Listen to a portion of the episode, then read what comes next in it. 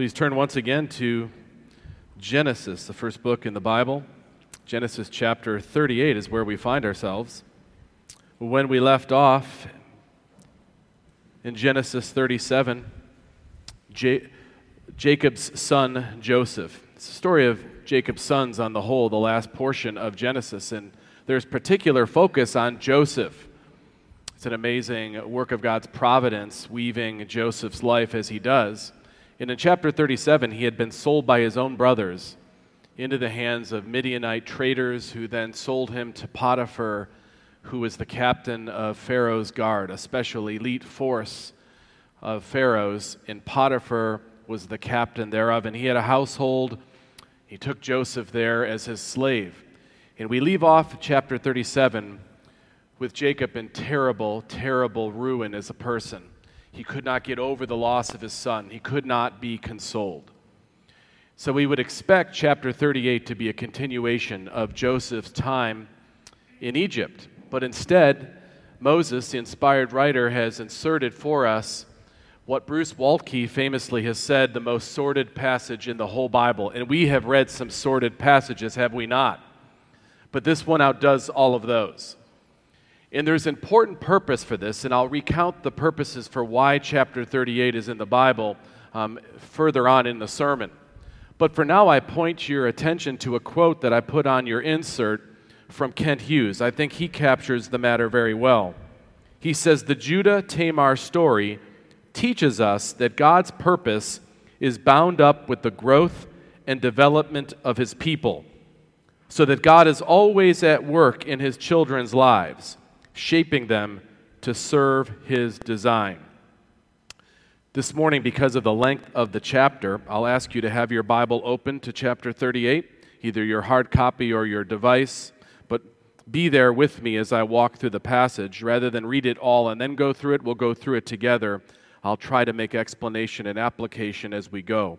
First, let's go to the Lord together and ask Him to guide us in the reading of His holy word. Let's pray. O Lord, your word is truth. You give us the straight truth of all matters that you report in your word.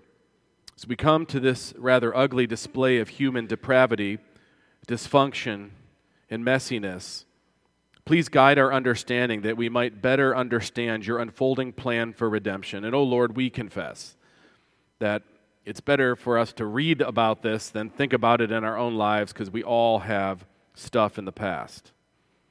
May we once again be encouraged by your great salvation, that we might be more thoughtful and more devoted in our worship, in our obedience, that we might gain assurance of our own salvation wrought through Jesus.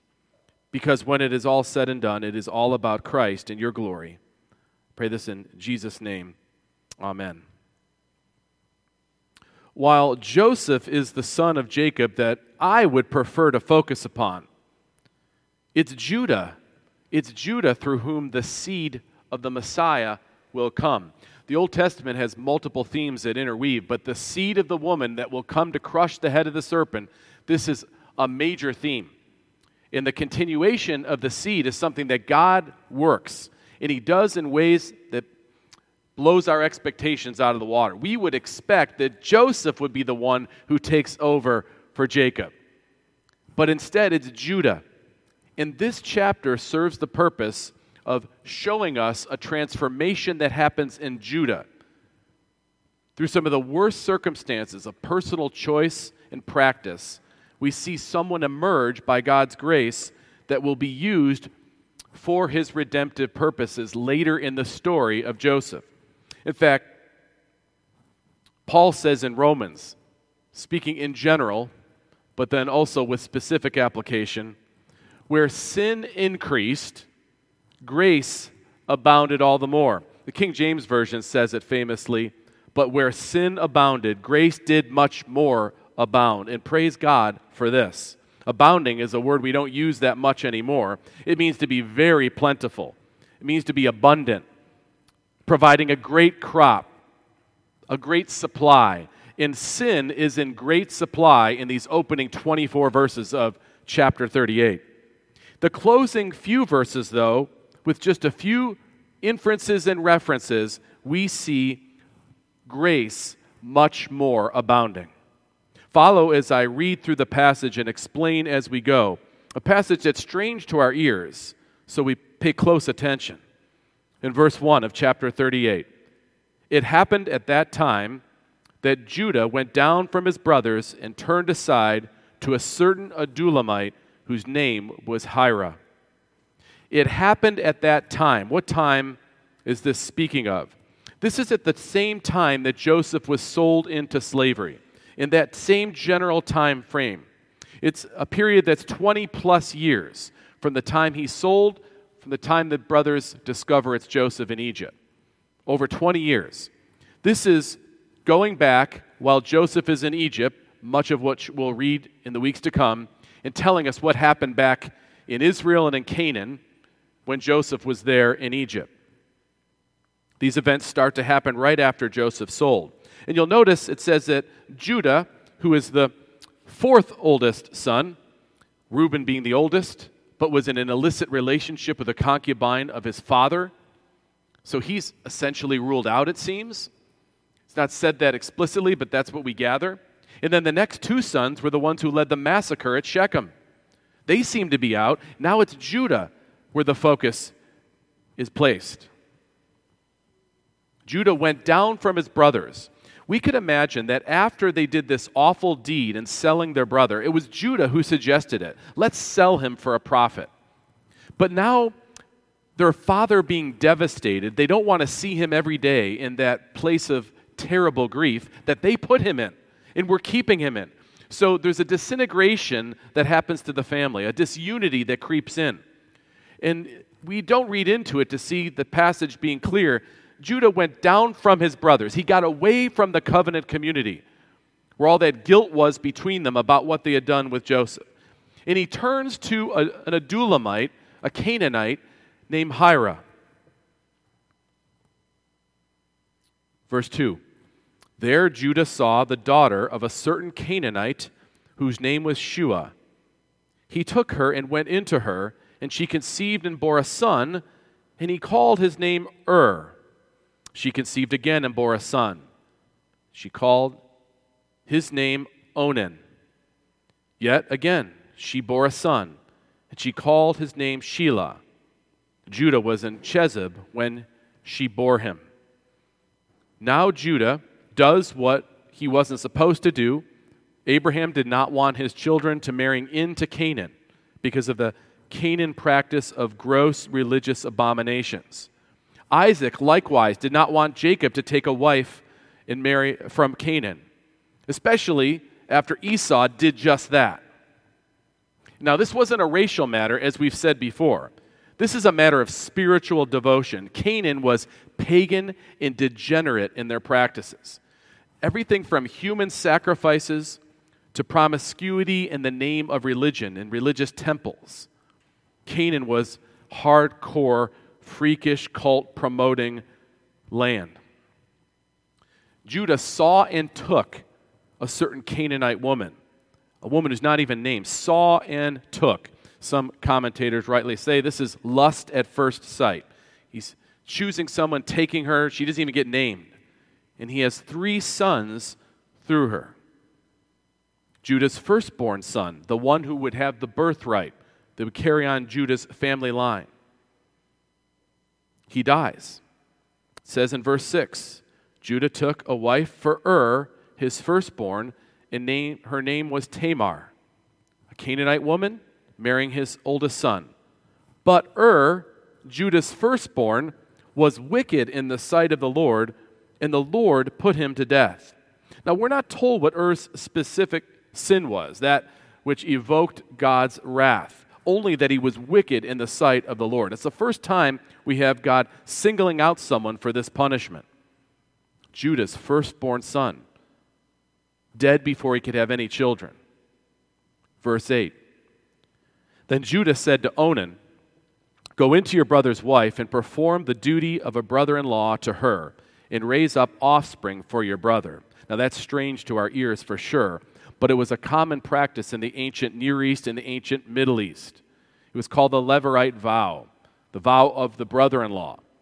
It was a way of perpetuating a family line through the firstborn, even though the firstborn had died with no children. Much was attached to the birthright, to being the firstborn. It was symbolic over the whole household. In this mechanism of the culture, the next son was able to take the widow for his own wife and then bear children who would be in the name of the older son, the older brother.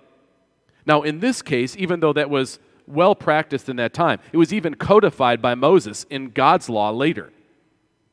But Onan did not want this situation, but he proceeded to use Tamar anyways. He proceeded to go through as though he was actually doing an honorable thing, upholding the family line. Yet, in his case, we see what he does. Verse 9. But Onan knew that the offspring would not be his. He wanted his own name, he wanted his own inheritance. So, whenever he went into his brother's wife, he would waste the semen on the ground so as not to give offspring to his brother.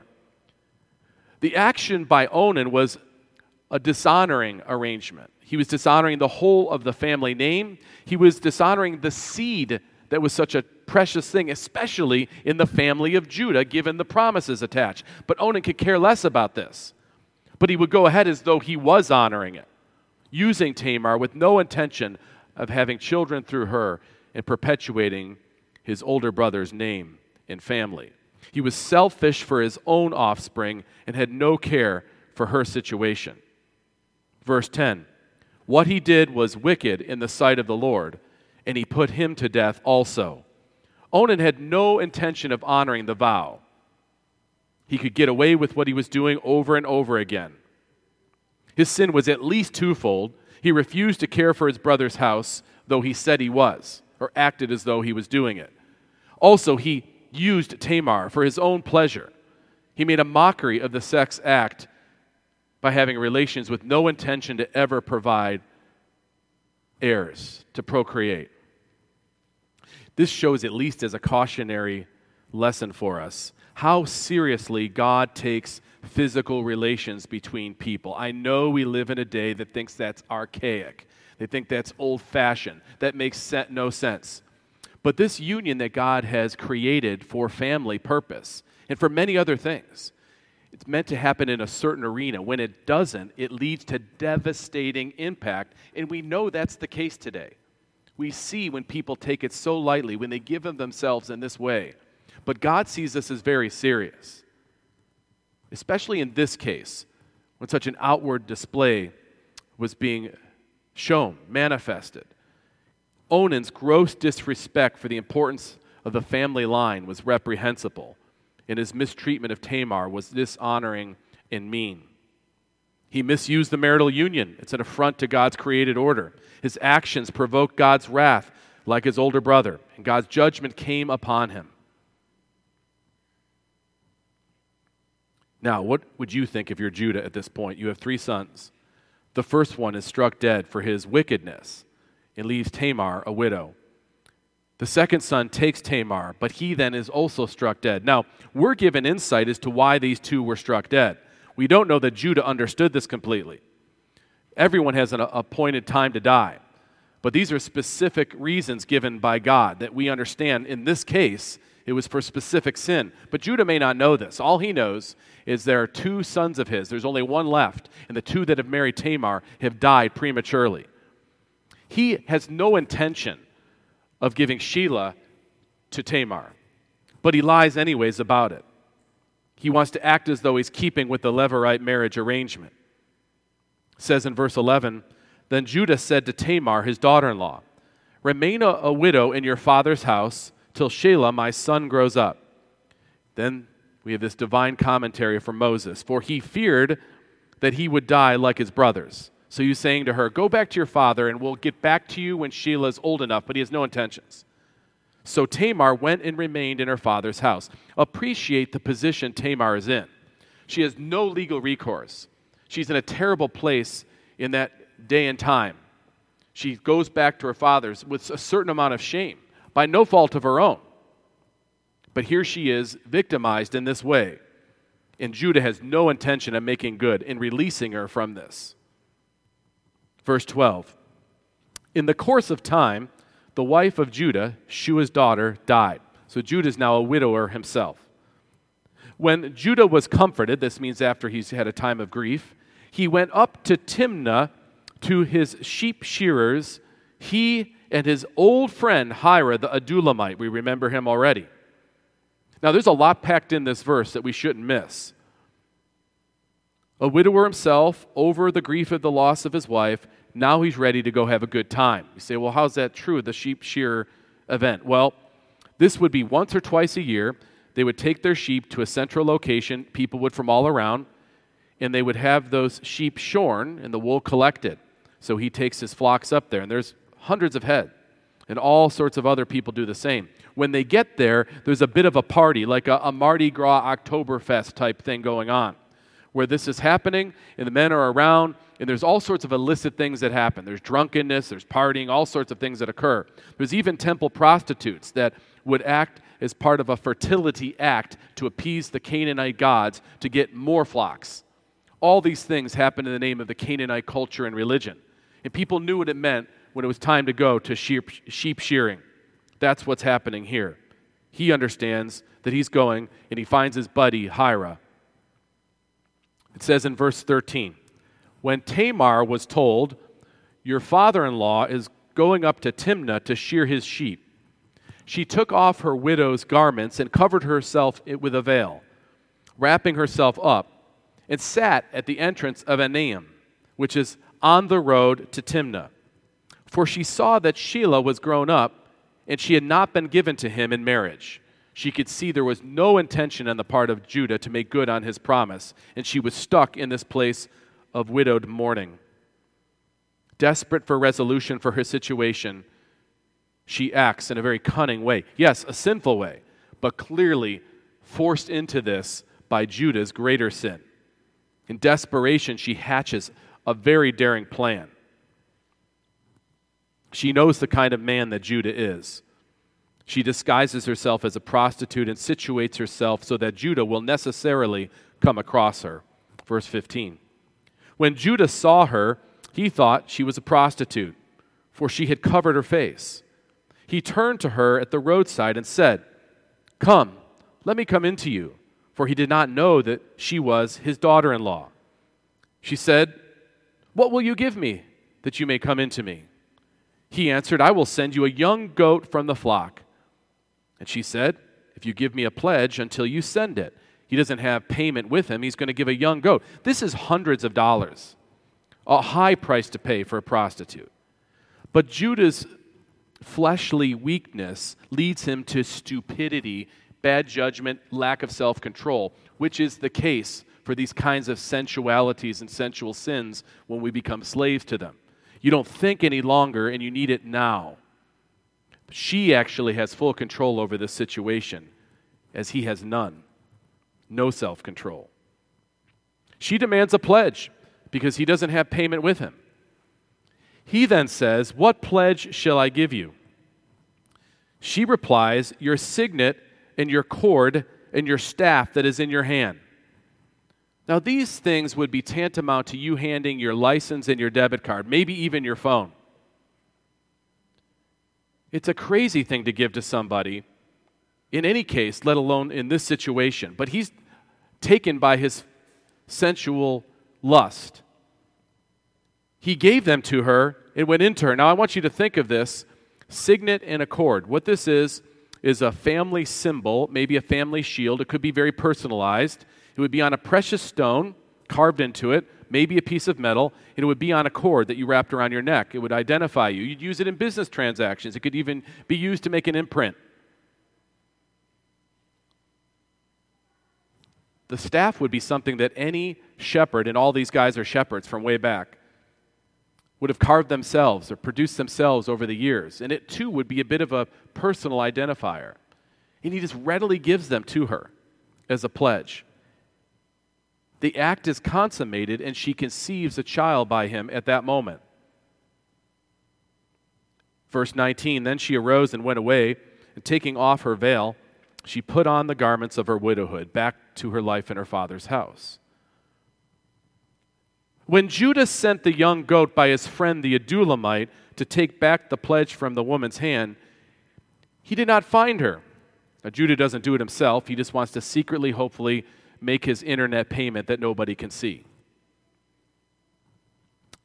Verse 21 And he asked the men of the place, Where is the cult prostitute who was at Enaim at the roadside? And they said, No cult prostitute has been here. He can't find her. So he goes back to Judah, verse 22, and says, I've not found her. Also, the men of the place said, No cult prostitute has been here.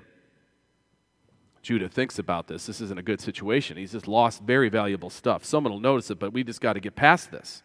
We got to brush this off. And let her keep the things as her own, or we'll be laughed at.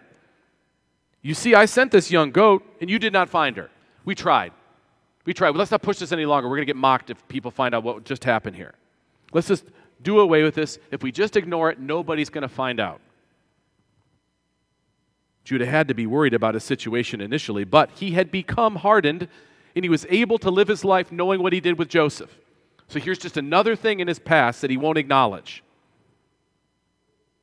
He moves on because he knows if he presses the issue, it would only bring it to the forefront, so he tries to put it off out of his mind. Certainly, nobody, nobody will find my internet history.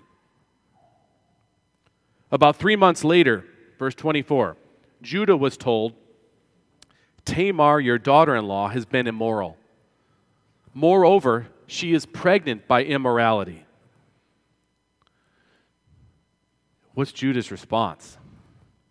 Judah said, Bring her out and burn her. Bring her out, let her be burned. What a heartless response from a hypocrite like Judah. It's like he jumped at the chance to get rid of Tamar, get her out of association with his family name. Now we don't have to worry about her, we don't owe her anything. Total lack of mercy is outstanding. It's pretty shocking. You know, he could have just said, and this would have probably been fine, and there's many mechanisms of the, the law and the culture in these days. It would have been fine by people around if he burned her. But he could have said, knowing what he knew, okay, this ends my obligation to her, just ignore her going forward. But that's not what he says. He says, let's take her out and burn her. By the way, whenever us fellow sinners react to other people's sin like that, this may be extreme, but it's similar. Oh, I can't believe they're sinners like this, as if I don't have all this sin I know about. But the suspense of the scene builds because now this poor woman is going to be brought out, dragged out, and burned. It's like as she's walking to the guillotine almost, verse 25, as she was being brought out in the process, she sent word to her father in law. So you can see in her hand, maybe wrapped around her hand is the cord with the signet, and she has her staff as they're pulling her, and she wants to make sure that someone knows her father in law would be the male authority. Yes, her father's house, but given what she was waiting for. So it makes sense she would appeal to Judah. Hey, before you burn me, I want someone else. And Judah be the guy, he's the guy I should appeal to with these things. She was brought out and sent word to her father in law By the man whom these belong, I am pregnant. And she said, Please identify whose these are the signet and the cord and the staff. Now, it's not to say that everyone else really knew. The cord could be pretty secret most of the time for somebody. Lots of staffs around. To this point, would you agree that sin has been abounding? It's been increasing. Just when you think it couldn't get worse, it gets worse. Sin has been abounding and snowballing. And so often, this is how it goes. This is Paul's sentiment when he says, Where sin increased, grace abounded all the more. For the first time now, in verse 26, we catch a glimpse of the work of God having its effect on Judah. The first time we see a twinge of conscience in Judah. For the first time, there's an inkling of change in this heartless person. Verse 26 Judah sees it, he recognizes it. He could have said, You stole that. Why did you take that from me? You're framing me. Who's going to believe Tamar? But verse 26 then Judah identified them and said, She is more righteous than I. since I did not give her my son Shelah. He knew exactly what this meant. He forced her into doing this. He pressed her to do this, and how unrighteous he is for doing it, and how she was trying to gain what was rightfully hers, even for the perpetuation of the family. Not only does it say that he recognizes this and calls himself out on it, she is more righteous than I, since I did not give her to my son Shelah, and he did not know her again. By rights, he could have married her. But he's so taken back by all that has happened, it's come upon him, and he realizes it, and he does not treat her this way again.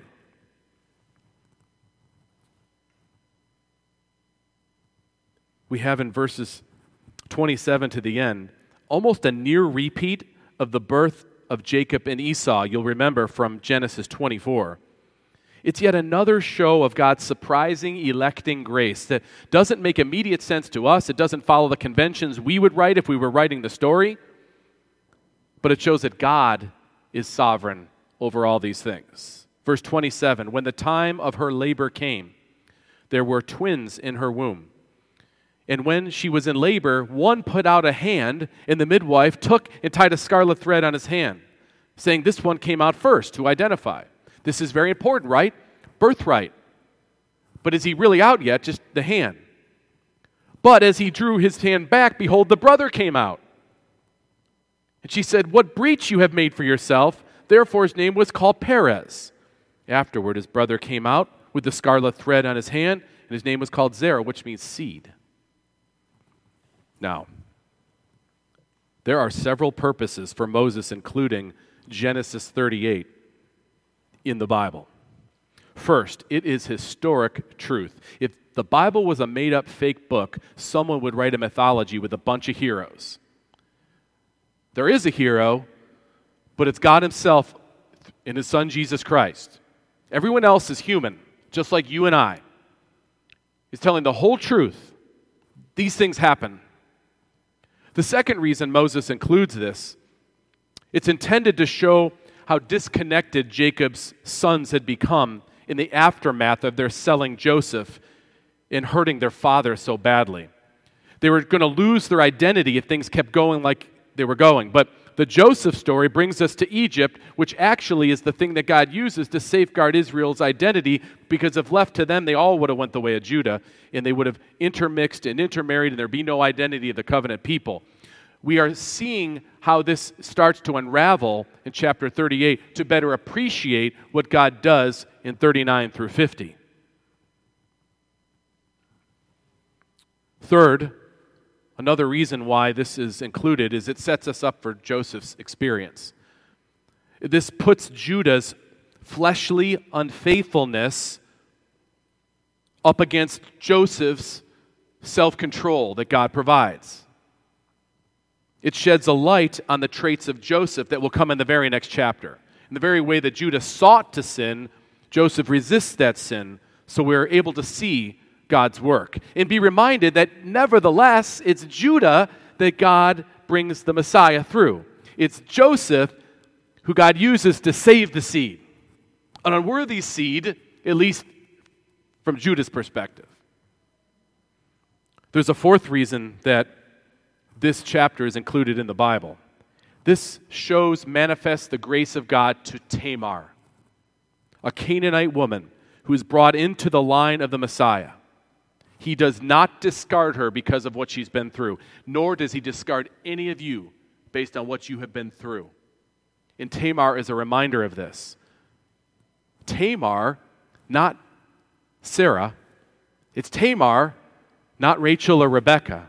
It's Tamar who's the first woman mentioned in the genealogy of the Lord Jesus Christ. In Matthew chapter 1, the book of the genealogy of Jesus Christ, the son of David, the son of Abraham. Abraham was the father of Isaac, and Isaac the father of Jacob, and Jacob the father of Judah and his brothers, and Judah the father of Perez and Zerah by Tamar. The longest statement made in the long genealogy of man is about Judah and Tamar and her children. When you look at the genealogy laid out by the gospel writers, you have five women mentioned Tamar, Rahab, Ruth, Bathsheba, and Mary. All of them, although not guilty of it themselves in every case, they were accused of, or there was some cloud around them, and God is not hindered by those clouds, by that backstory, by their baggage, by the stuff in their closet. Not hindered at all when He shows His gracious redemption. He utilizes broken people like this to manifest His great grace, and He starts with Tamar. There's a fifth reason why this passage is in the Bible, and it goes back to the Hughes quote that I started with. But I'll extrapolate a little further. The reader of the Bible will remember that the seed, the seed who will be the Messiah, is the chief focus in the buildup in the Old Testament through the book of Genesis, and through the Old, Old Testament for that matter. And we are reminded here that the seed will not come from Joseph, but from Judah. So there's focus here.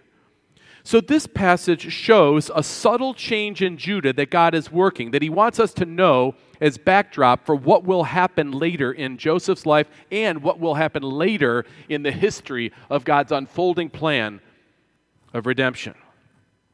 Judah goes from a position of selfish, heartless hedonism to an active intervention that will then happen later in life with Joseph again. We see Judah go from degeneracy to a certain amount of advocacy that's selfless, something he'd never practiced before. Judah is a deceptive, degenerate man here. But when we meet Judah again, he is definitely different. Eventually, Joseph will, will mess with his brothers a bit. They don't know it's him. And he will demand that they send Benjamin, who he'd not had a chance to get to know because they sold him out. So he wants to see Benjamin. He doesn't going to do him harm, but they don't know it. And certainly Jacob doesn't know it. And Jacob doesn't ever want to give another son. But he realizes a famine's come and they need what Egypt has. So it's Judah of all the brothers, only Judah. He steps up and guarantees Benjamin's safety to Jacob. He says to his father in Genesis 43 Send the boy with me, and we will arise and go. I will be a pledge of his safety. From my hand you shall require him. If I do not bring him back to you and set him before you, then let me bear the blame forever. He's actually thinking of the future and the blame that could, and it's on him now. That's a different Judah. God's moved these things together to this point. Then, once they're in Egypt, Judah acts as the spokesman for his family, not the older brothers. When Benjamin is falsely accused of stealing a, a cup from Joseph's household, all set up by Joseph to reveal this plan, Judah again offers himself as the ransom for his brother's life. It's not empty words to say this in Egypt. At the end of Jacob's life, Judah declares, or Jacob declares, Judah, your brothers shall praise you. Judah is a lion's cub from the prey you have gone up. Jacob also says to his son, The scepter shall not depart from Judah, nor the ruler staff from between his feet. Judah through Tamar, by God's gracious providence, becomes the tribe of Judah. From the tribe of Judah, is Israel is whittled away and is down to just two tribes left. It's Judah that, re- that is the new name for Israel. They're known as Judah, the nation. And from that tribe will come the Messiah. In Revelation chapter 5, this great picture of the Lamb who can take away our sins. Then I saw the right hand of him who was seated on the throne, a scroll written within and on the back, sealed with seven seals. And I saw a mighty angel proclaiming with a loud voice, Who is worthy to open up the scroll and break its seals? And no one in heaven or on earth or under the earth was able to open the scroll or to look into it. Who would be our advocate? Who could step in the gap? Who could stop God's wrath upon us? John says, I began to weep loudly because there was no one found to open, no one that was worthy to open the scroll or to look into it. And one of the elders said to me, Weep no more.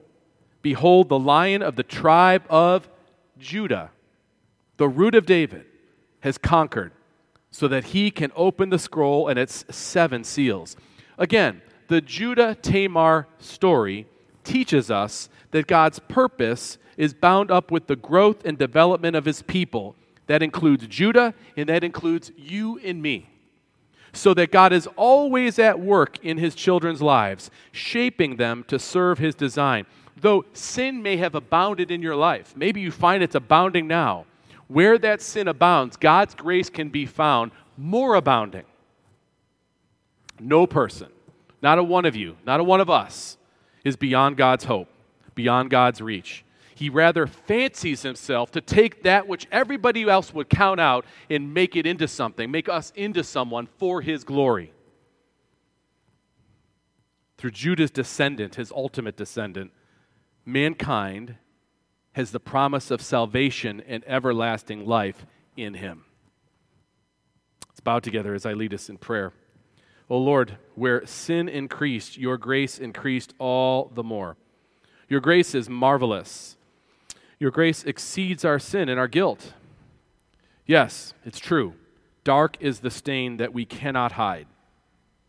But alas, there is something that can avail to wash that stain away. There is flowing a crimson tide. Whiter than snow, we may be washed today. O Lord, comfort all today who confess their sins and rest in Christ. I pray this in his name. Amen.